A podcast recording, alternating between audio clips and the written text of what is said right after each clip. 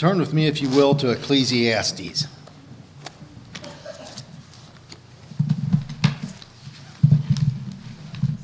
As most of you know, Ecclesiastes, it's right, off, right after Proverbs, by the way. But it's, it's Solomon's uh, look at his, his own life and the, and the various things that he did and tried to do, and, it, and he's, he's sort of frustrated. Frustrated with, with life and frustrated with the idea that, that many of the things that he tried to do didn't really bring him the fulfillment that he, he thought they ought to. Let me read uh, the first part of, of, of Ecclesiastes 1. The words of the preacher, the son of David, king in Jerusalem. Vanity of vanities, saith the preacher. Vanity of vanities, all is vanity. What profit hath a man of all his labor which he taketh under the sun? One generation passes away, another generation comes, but the earth abideth forever. The sun rises, the sun goes down, and hasteth to his place where he arose. The wind goeth toward the south, and turneth about unto the north. It whirleth about continually, and the wind returneth again according to his circuits. All the rivers run into the sea, yet the sea is not full. Unto the place from whence the rivers come, thither they return again. All things are full of labor. Man cannot utter it. The eye is not satisfied with seeing, nor the ear filled with hearing. The thing which hath been, it is that, that which shall be, and that which is done is that which shall be done again. And there is no new thing under the sun. Is there anything whereof it may be said, See, this is new, it hath already been of old time, which was before us? There is no remembrance of former things, neither shall there be any remembrance of things that are to come with, with those that shall come after. I, the preacher, was king over Israel in Jerusalem. And I gave my heart to seek and search out by wisdom concerning all things that are done under heaven. This sore travail hath God given to the sons of man to be exercised therewith. And I have seen all the works that are done under the sun, and behold, all is vanity and vexation of spirit. That which is crooked can't be made straight, and that which is wanting cannot be numbered. I communed with mine own heart, saying, Lo, I'm come to great estate and have gotten more wisdom than all they that have been before me in Jerusalem. Yea, my heart had great experience of wisdom and knowledge, and I gave my heart to know wisdom, to know madness and folly. I perceived that this also is vexation of spirit. For in much wisdom is much grief, and he that increases knowledge increases sorrow.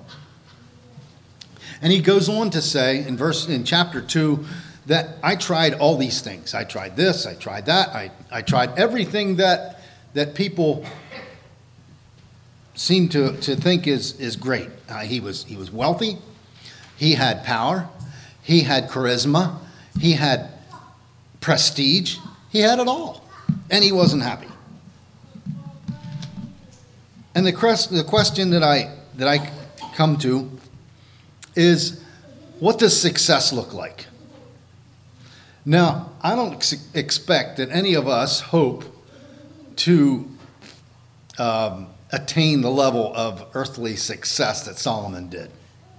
I, I, don't expect any of us to be king. I don't expect any of us to be have, have that kind of prestige or anything of the sort. But it's obvious here to Solomon that all those things were not good enough.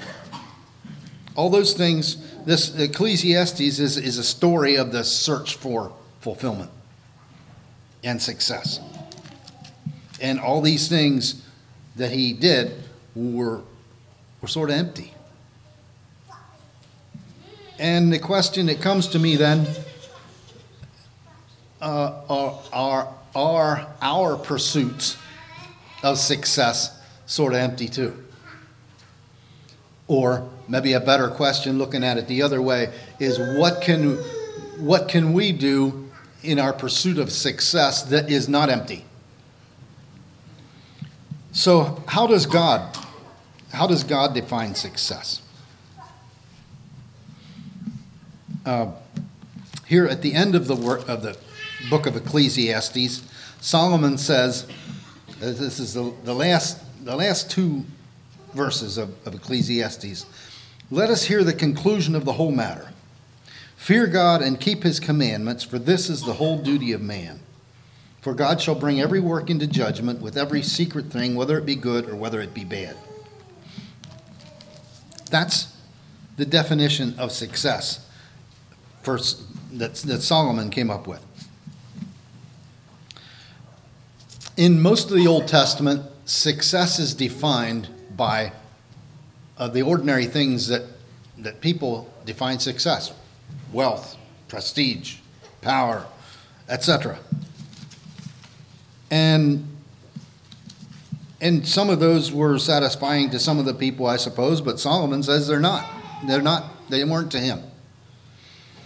And as I thought about this, it occurred to me, you know, our, our record of, of history in the Bible here is very much about a record of the history of the leaders.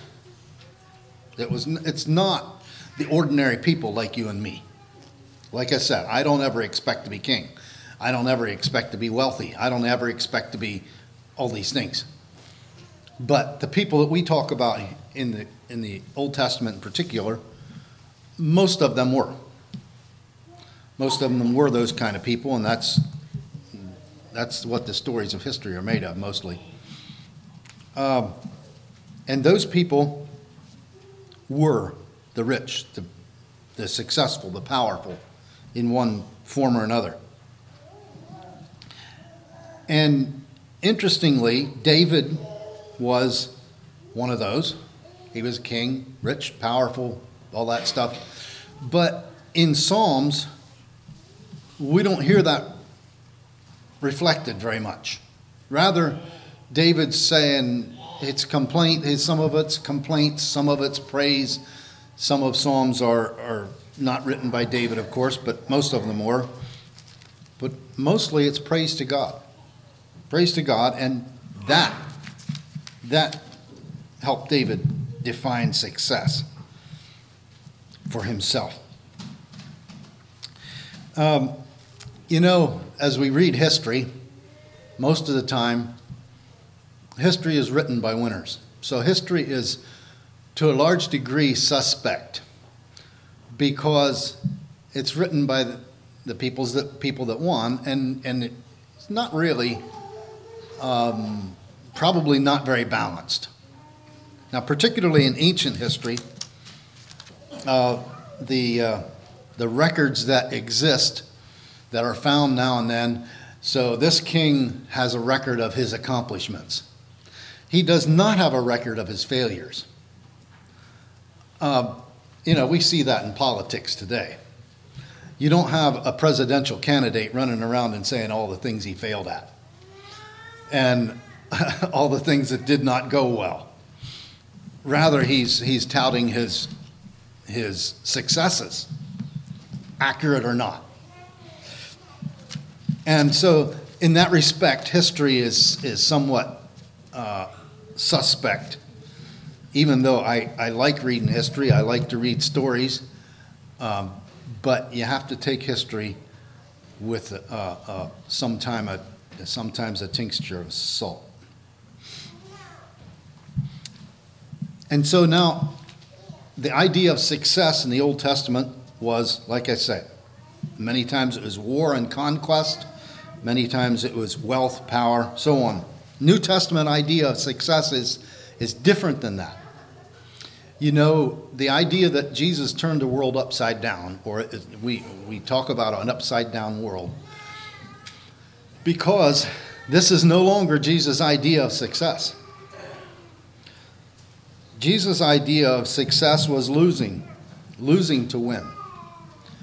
And at the Jesus' crucifixion, his, his final words were, It is finished. What, what was finished?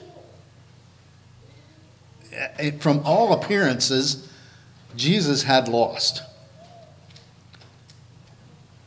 By all appearances, he was dead. He was, he, and, and to the disciples, they thought it was all over. The next three days, you know, they spent cowering in fear because they didn't know what was going to happen. And They truly didn't. Didn't know what was going to happen because Jesus was dead. It was over. But it wasn't over, was it?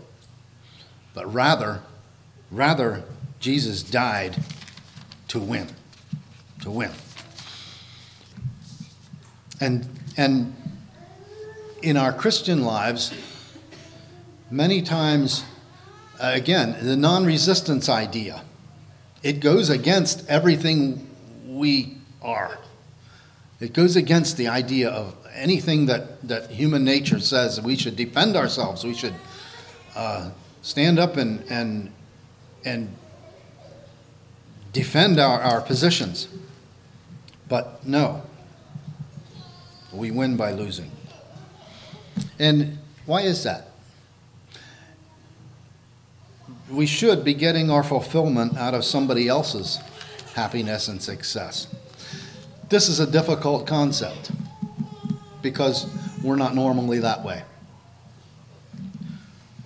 But getting, getting fulfillment out of somebody else's success seems to be the theme rather than my own interests, the furthering of my own interests.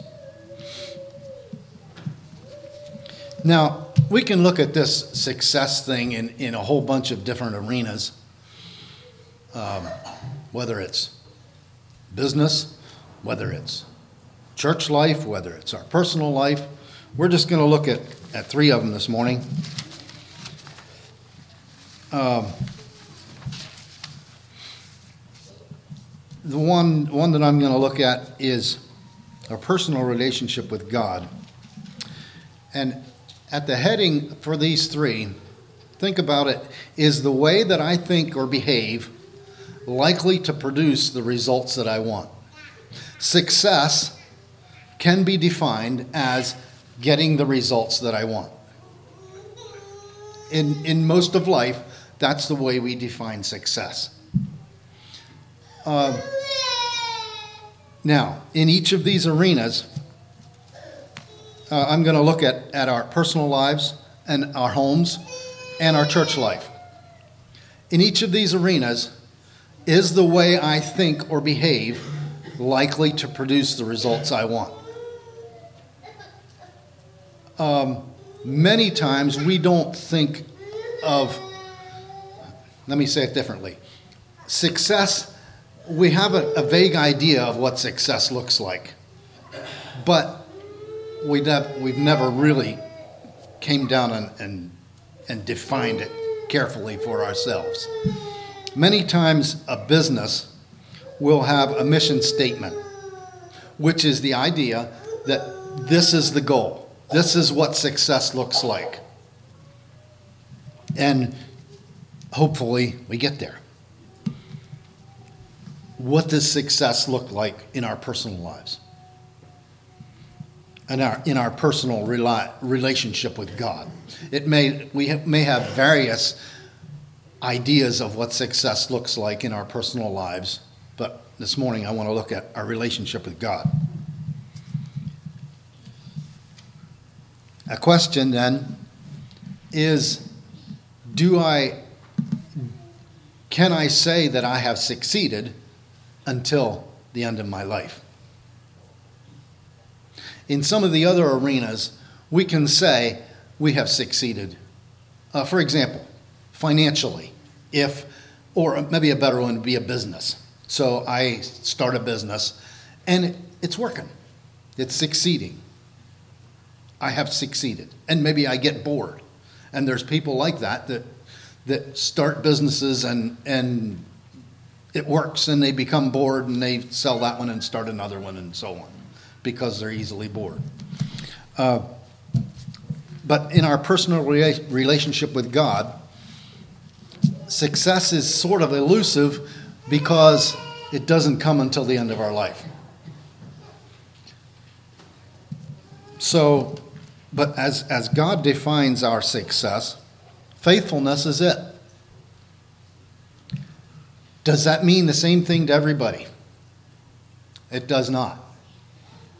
What faithfulness to you for you in your life may well be different in, in my life. Now, there's certainly similarities, but I don't have the experiences you do, and you don't have the experiences that I do. And so faithfulness is is really where it's at. Is that's how God defines success. And so what's that look like? Well, for my personal life, and I suspect for most of you, uh, prayer that's meaningful is something that is important to my faithfulness. An interest in and a study of God's Word. That's important to my faithfulness. Uh, and, and sort of those two, my Christian life spills over into my friends, my neighbors. If it doesn't, if it's just for me, it's not really what it should be. If it doesn't affect anybody else, it's not genuine. So it spills over into my neighbors and my friends in, in a way that, that encourages them rather than merely virtue signaling. You know, I'm, I'm pretty good because I dress this way, I act this way. I'm pretty good, and don't you folks forget it. I'm afraid that our Christianity can become that. And, and yet, if, it is, if that's all it is, that's not success. Um,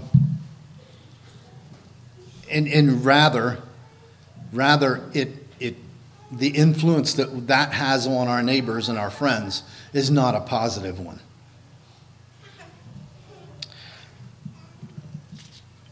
Number two, number one is faithfulness. Number two is a confidence in God's provision. Confidence in God's provision here and hereafter.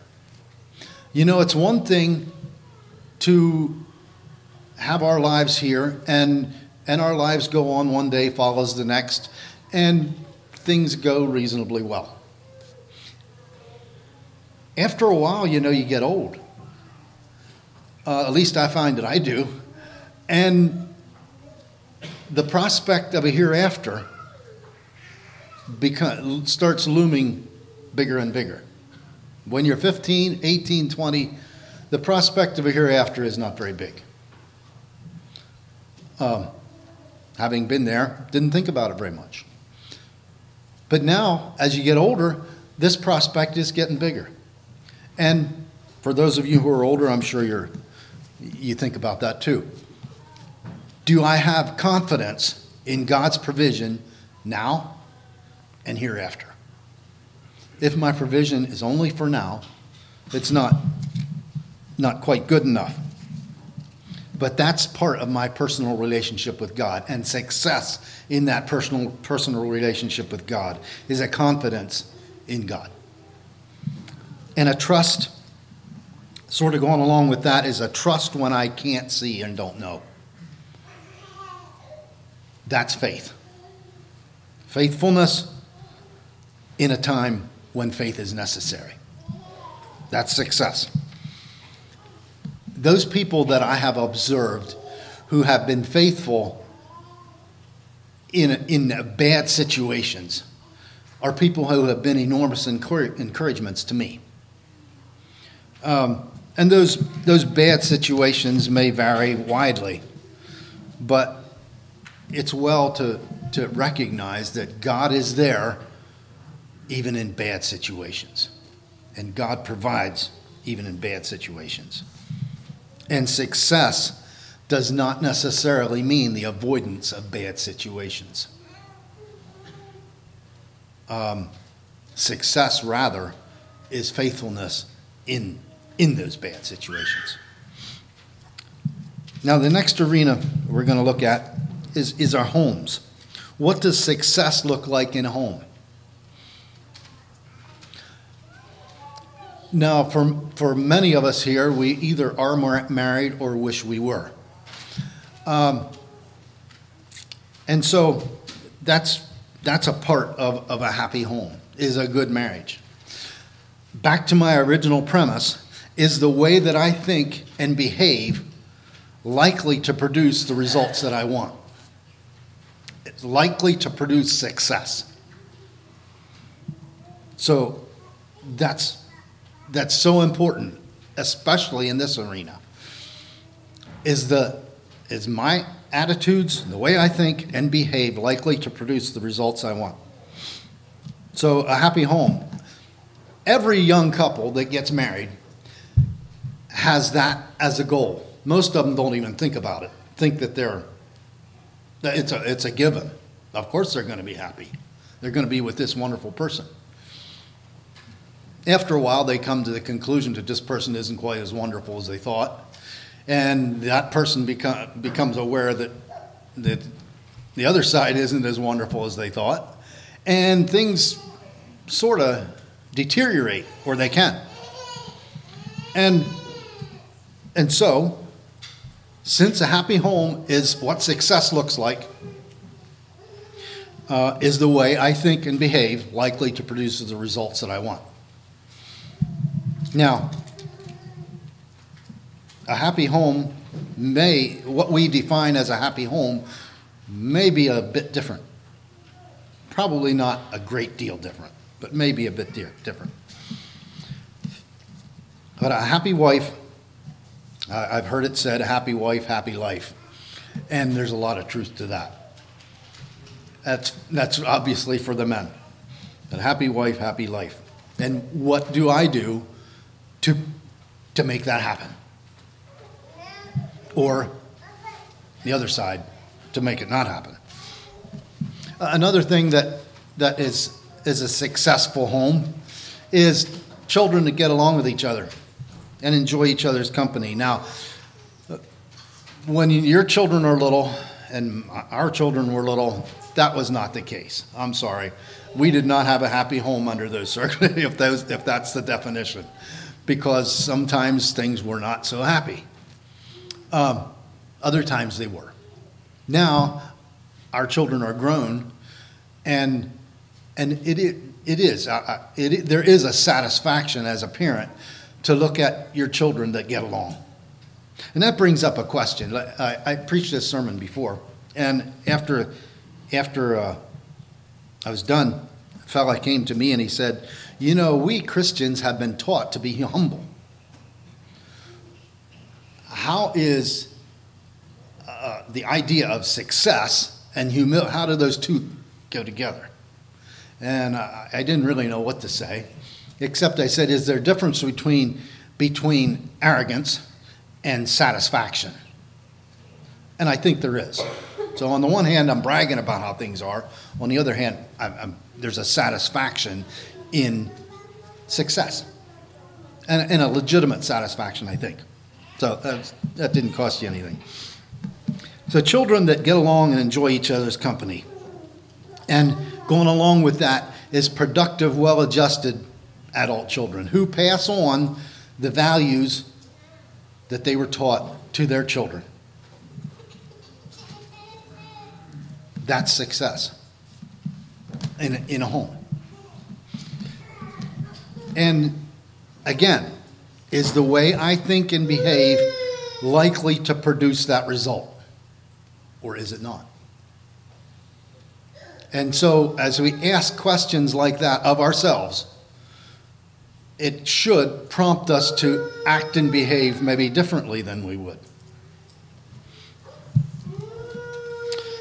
And the, the third arena that I want to look at is in church. And what success look like in a congregation? Now, we just, in the last year and a half, had an outreach at, at Geneva. That was a dream for many of us for a long time. And, and I think it, was a great thing. Uh, was that success? In some respects, it was. Uh, I guess it remains to be seen just how well that works out. But at least so, so far, it has been a success. But I, I think number one in a church's uh, view of success is a holding to Christian principles and values. Uh, if a church a congregation does not hold on to their Christian principles and values, they have become a social club. They, have, they are no longer a church. They are instead a club.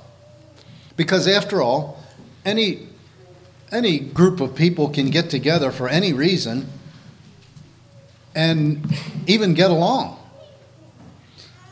But that doesn't make them a successful church.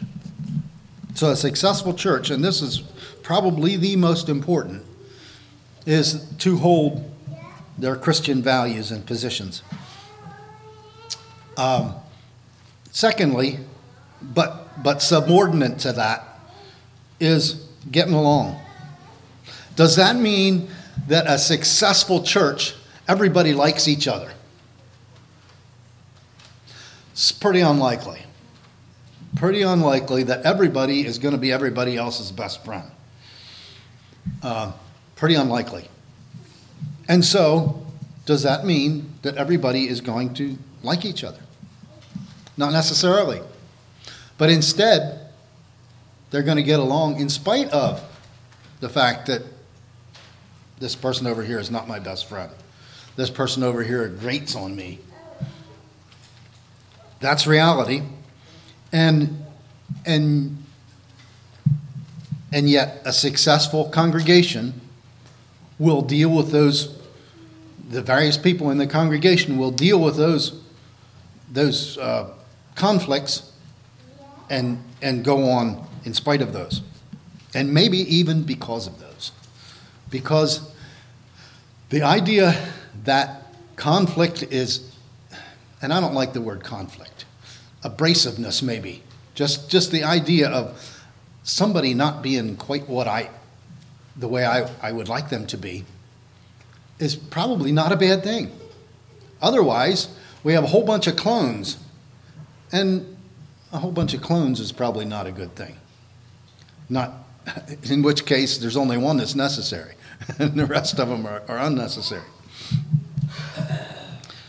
So, getting along assumes a relationship with each other. And that's really important. You know, most of you are older who have, have probably been aware of, of congregations that the people come and they have a church service and they, the amen is, the last amen is said and the doors are open and whew, they're gone. There's no relationship or very little relationship. And I don't think that's a successful congregation, but rather one that that's just doesn't have that that sense of community and camaraderie. Going along with that, a congregation that to have, be a successful congregation, each is going to have to refill, fulfill his responsibilities and, and, and be a part of the congregation, be a participant. May I not, at the end of my life, have to look back on my, my church life and realize that, that I, was, I was a taker. I was a deadbeat. I was not a participator. Um, and and I hope none of the none of you have to look at, at the end of your life like that, because that's not success. Uh, number four on that, our church, for our church to be successful, it needs to be welcoming, friendly, and encouraging others. Whether that person ever becomes a part of us or not, we need to be encouraging to that person, encouraging and friendly, and so on. Here, a couple weeks ago, we had an offering for my neighbor, who is not a part of this congregation, um, but has had a good many problems in the last year or two. To me, that feels good. To be for our congregation to be a part of the broader community, to be a, to be a contributor to the broader community. not just an insular, uh, you know, just stuck on ourselves, but rather we're, we're part of the, of the larger community as well. Now, a successful congregation is comprised of a whole bunch of people who are each trying to live a faithful Christian life in their own way. Um, there's certainly similarities, but there's differences. And each of us, a successful group, is a collection of, of those kind of people. And, you know, again, success comes at the end. My successful Christian life is, a, you can only tell that at the end. After all, at, at any point in my Christian life, I could say, I'm not going to do this anymore. I could drop it. And if I did, it would not be successful. And there's people that have done that. And so at the end of our lives, at the end of our lives is when dif- success is determined.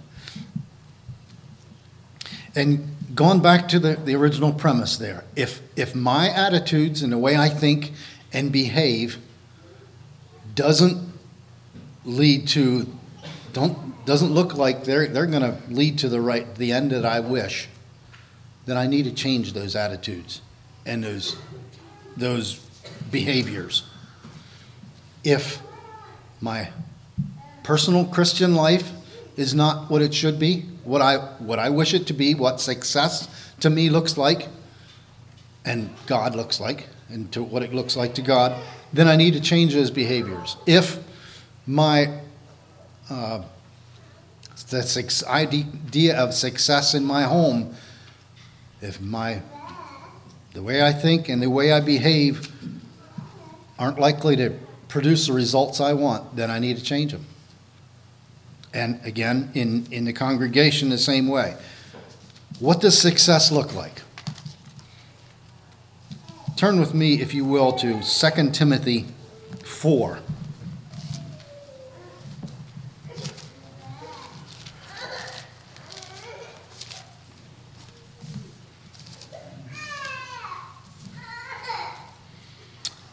2 Timothy, 1st and 2nd Timothy are letters by Paul to Timothy. And here, this is getting toward the end of, of his second letter to Timothy. And in chapter 4, uh, in verse, verse 7, verse 6, let me start at verse 6. For I am now ready to be offered, and the time of my departure is at hand. I have fought a good fight, I have finished my course. I have kept the faith. Henceforth, there is laid up for me a crown of righteousness, which the Lord, the righteous judge, shall give me at that day, and not to me only, but unto all them also that love his appearing.